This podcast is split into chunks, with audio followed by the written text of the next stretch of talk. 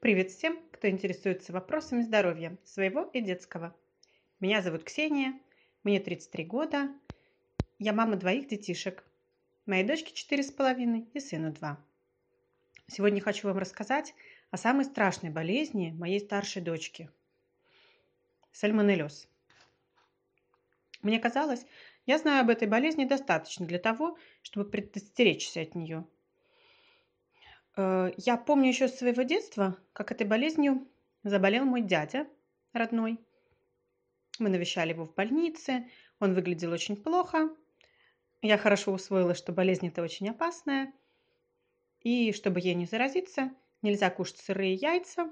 Перед тем, как их готовить, их обязательно нужно мыть. Ну и соблюдать обычные правила гигиены. Мыть руки перед едой, после туалета и так далее.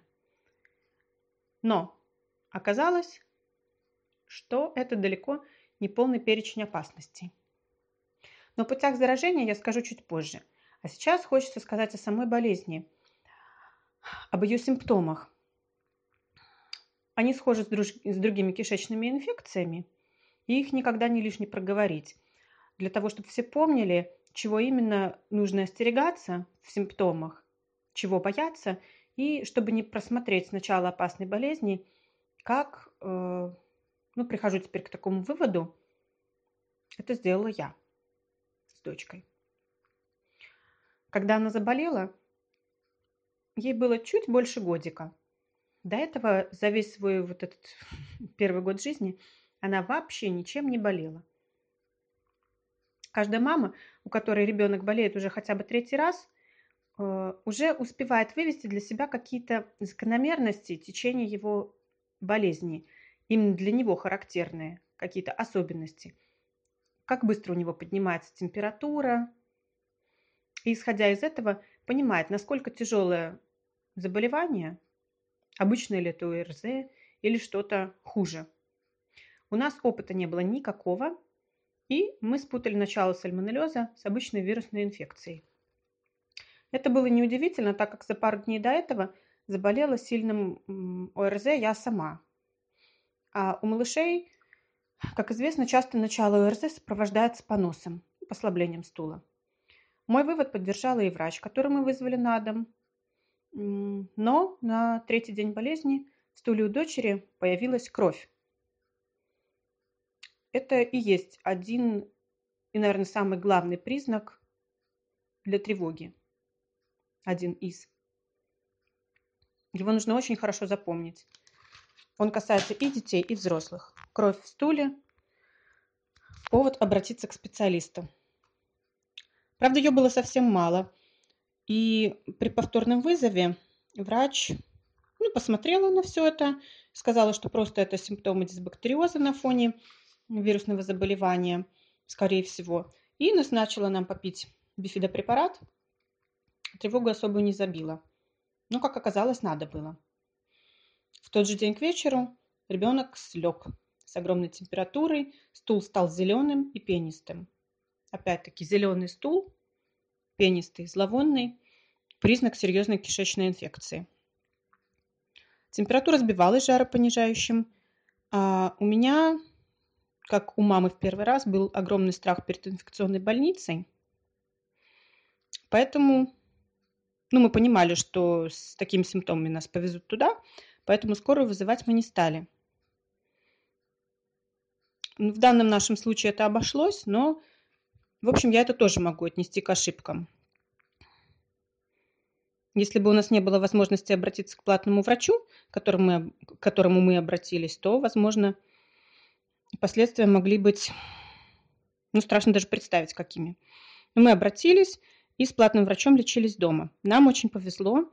Врач оказалась очень квалифицированная, специалист именно из той же инфекционной больницы. В прошлом она там работала, по-моему, даже заведующее отделение.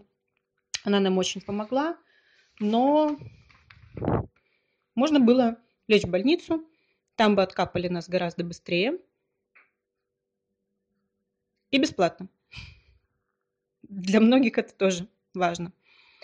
Конечно, то, чего я боялась в инфекционке, бывает, что случается. Там можно подхватить, кроме своей заразы, еще какую-нибудь чужую. Но в случаях тяжелых кишечных инфекций у малышей иногда стоит вопрос жизни и смерти. А родители не всегда в состоянии адекватно оценивать состояние ребенка, потому что они сами в шоке, там не спят, может, неизвестно какие сутки. Они не являются специалистами, а врач, даже если он суперпрофессионал, но он приходит к вам через день, как это было у нас. Ну, вы понимаете, он не наблюдает постоянно, а в больнице вас наблюдают постоянно, и в любой момент, если что-то у вас ухудшается, оперативно реагируют. Ну, еще такой момент сыграл, что у нас не было рвоты, у нас был только понос. Если бы рвота была, я, наверное, в больницу все-таки поехала бы, побоялась бы. Главное, о чем здесь нужно помнить, что в такой больнице работают специалисты именно в этой области и именно практикующие. И они могут быстро ребенка откачать э, от обезвоживания, самое главное. Да, это то, чем опасно для таких маленьких детей вот такие болезни. Обезвоживание. Платный врач э, поставил нам диагноз по одному виду памперса, но велела сдать анализ ПКФ. Так называемые эти буквы тоже должен знать каждый родитель. Вы можете э, обращаться и сдавать такой анализ в своей санстанции по месту жительства даже без направления врача. Он выявляет в кале наличие патогенных микроорганизмов, таких как сальмонелла, шигелла, эм, там, синегнойная палочка, дизентерийная палочка и других. Мы его сдавали в первый раз, уже начав прием антибиотика. Прием антибиотика начали срочно по совету врача для того, чтобы уже улучшать состояние времени не было откладывать начало приема. И наш анализ ничего не показал, он был чистым. Лечение продолжили, и потом сдавали мы его повторно, и не один раз, пока он, он не показал полное отсутствие патогенной флоры. Вот на фоне приема антибиотика такой анализ может ничего не показывать, тоже имейте это, это в виду, но если симптомы плохие при этом сохраняются, значит нужно продолжать лечение и нашу сальмонеллу показал лишь второй анализ после окончания курса приема антибиотика. И вот здесь нам и было уже назначено нашим доктором прицельное лечение. Лечила она нас бактериофагом. Бактериофаг – это абсолютно безопасное лекарство. Бактериофаги – это тоже микроорганизмы, только не патогенные, как сальмонелла, а те, которые ими питаются. На этом и основан его принцип действия. Кроме сальмонеллезного бывает еще стафилококковый бактериофаг, и еще там от других возбудителей, и бывает еще универсальный. Ну, к нему такие хорошие специалисты относятся достаточно скептически, потому что вероятность того, что именно вот на вашу конкретную микробу он подействует, достаточно мала. Вообще считается в идеале, что эти бактериофаги должны делаться после сдачи анализов под каждого конкретного человека, под его конкретную микробу. Ну, у нас хоть город их крупный, но такого нигде не делали, поэтому мы принимали просто сальмонеллезный из аптеки. Хорош бактериофаг своей безвредностью, ну, а плох он достаточно дорогой ценой. Ну и тем, что есть вероятность, что он может не помочь. Нам он помог. Ну, из-за их дорогой цены врачи их достаточно редко назначают. Кроме того, мы должны были соблюдать диету, ну, где-то, наверное, на протяжении месяца после окончания приема антибиотиков. Диету щадящую, щадящую раздраженные стенки желудка и кишечника э, в этой диете убираются сырые фрукты, овощи, их соки, крепкие мясные бульоны, ну а также все традиционно считающиеся вредными продукты, которые здесь перечислять я не буду, вы их знаете прекрасно сами. И также на протяжении этого месяца мы пили смекту, ну, возможно, назначение любого другого сорбента. Зачем он нужен? Я тогда не совсем понимала, я считала, что смекта больше является тоже противодиарейным препаратом, и такой эффект она, конечно же, имеет. тоже. Но главная ее задача – это вывести трупы убиваемых микробов, тогда, когда пьется антибиотик или бактериофаг, потому что сами по себе они выводятся очень долго, ну, естественным путем из организма. И также вывести яды и токсины, которые они навыделяли, которые именно вызывают наше плохое самочувствие, боли всякие. Поэтому прием сорбента не только даже при кишечной инфекции, а при любом обычном ОРЗ, при любом заболевании сложно его важность и нужность переоценить. Теперь я это понимаю и очень рада, что наконец-то это поняла. Кроме того, э, стандартом лечения таких инфекций считается последующая сдача анализов, таких же ПКФ всей семьей, и дезинфекция помещения, игрушек, э, все, что можно постирать, стирается, ковры сдаются в химчистку. Все это мы сделали. Почему это делается? Потому как взрослый, например, человек, который контактировал с больным, он может сам не заболеть, так как у него достаточно сильный иммунитет и масса организма больше, и на него такое количество бактерий может не подействовать именно вот до той степени, чтобы вызвать болезнь, но он может стать носителем.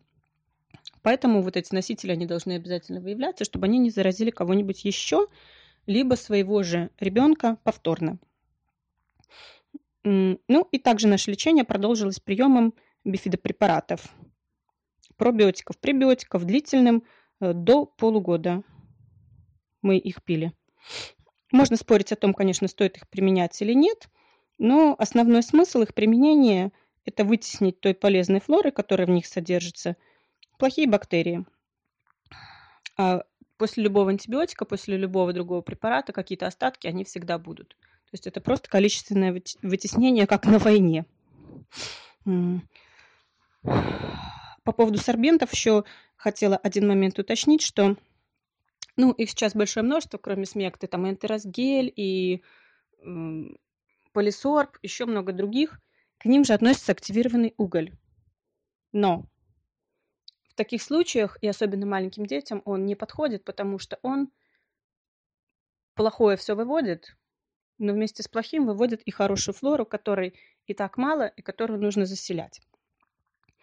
Ну и напоследок скажу еще пару слов о путях заражения.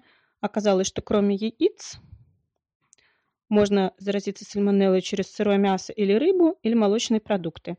Она прекрасно живет в белковых продуктах и размножается. Вот это самое главное, что нужно помнить, особенно летом. Во фруктах и овощах она может туда попасть, так же, как и в воду, но размножаться она там не может. Поэтому от такого маленького количества, ну, вряд ли, особенно взрослый человек заболеет, если только новорожденный ребенок. Воздушно-капельным путем не передается, передается через грязные руки. А, через грязные руки орально-фекальный путь у детей, конечно, маленьких э, возраста песочницы есть такая возможность вот именно через этот путь заразиться, потому что, возможно, какое-нибудь больное животное там где-то на песочнице или на площадке писала-какала, ребенок потрогал, облизал руку, и вот, скорее всего, как я теперь понимаю, именно этим путем заразилась и моя дочка. И э, что еще следует помнить, что инкубационный период в частности сальмонеллеза, но, помимо всех остальных подобных инфекций, инфекций до трех суток. И вот у нас как раз так и получилось, что сначала были легкие признаки, которые спутали с ОРЗ, а на третьи сутки появилась вот эта высокая температура. Поэтому э, это еще важно знать для тех, кто контактирует с больным. Для того, чтобы не заразить кого-то еще за пределами своей семьи. Вот. И, ну, какие, что вам хочется пожелать напоследок? Это самое главное соблюдать правила личной гигиены, понимать, какие лекарства для чего и от чего. И если уже вдруг вы заболели, не бояться врачей, не бояться больниц, они вам обязательно помогут. Здоровья вам и вашим деткам. Пока-пока.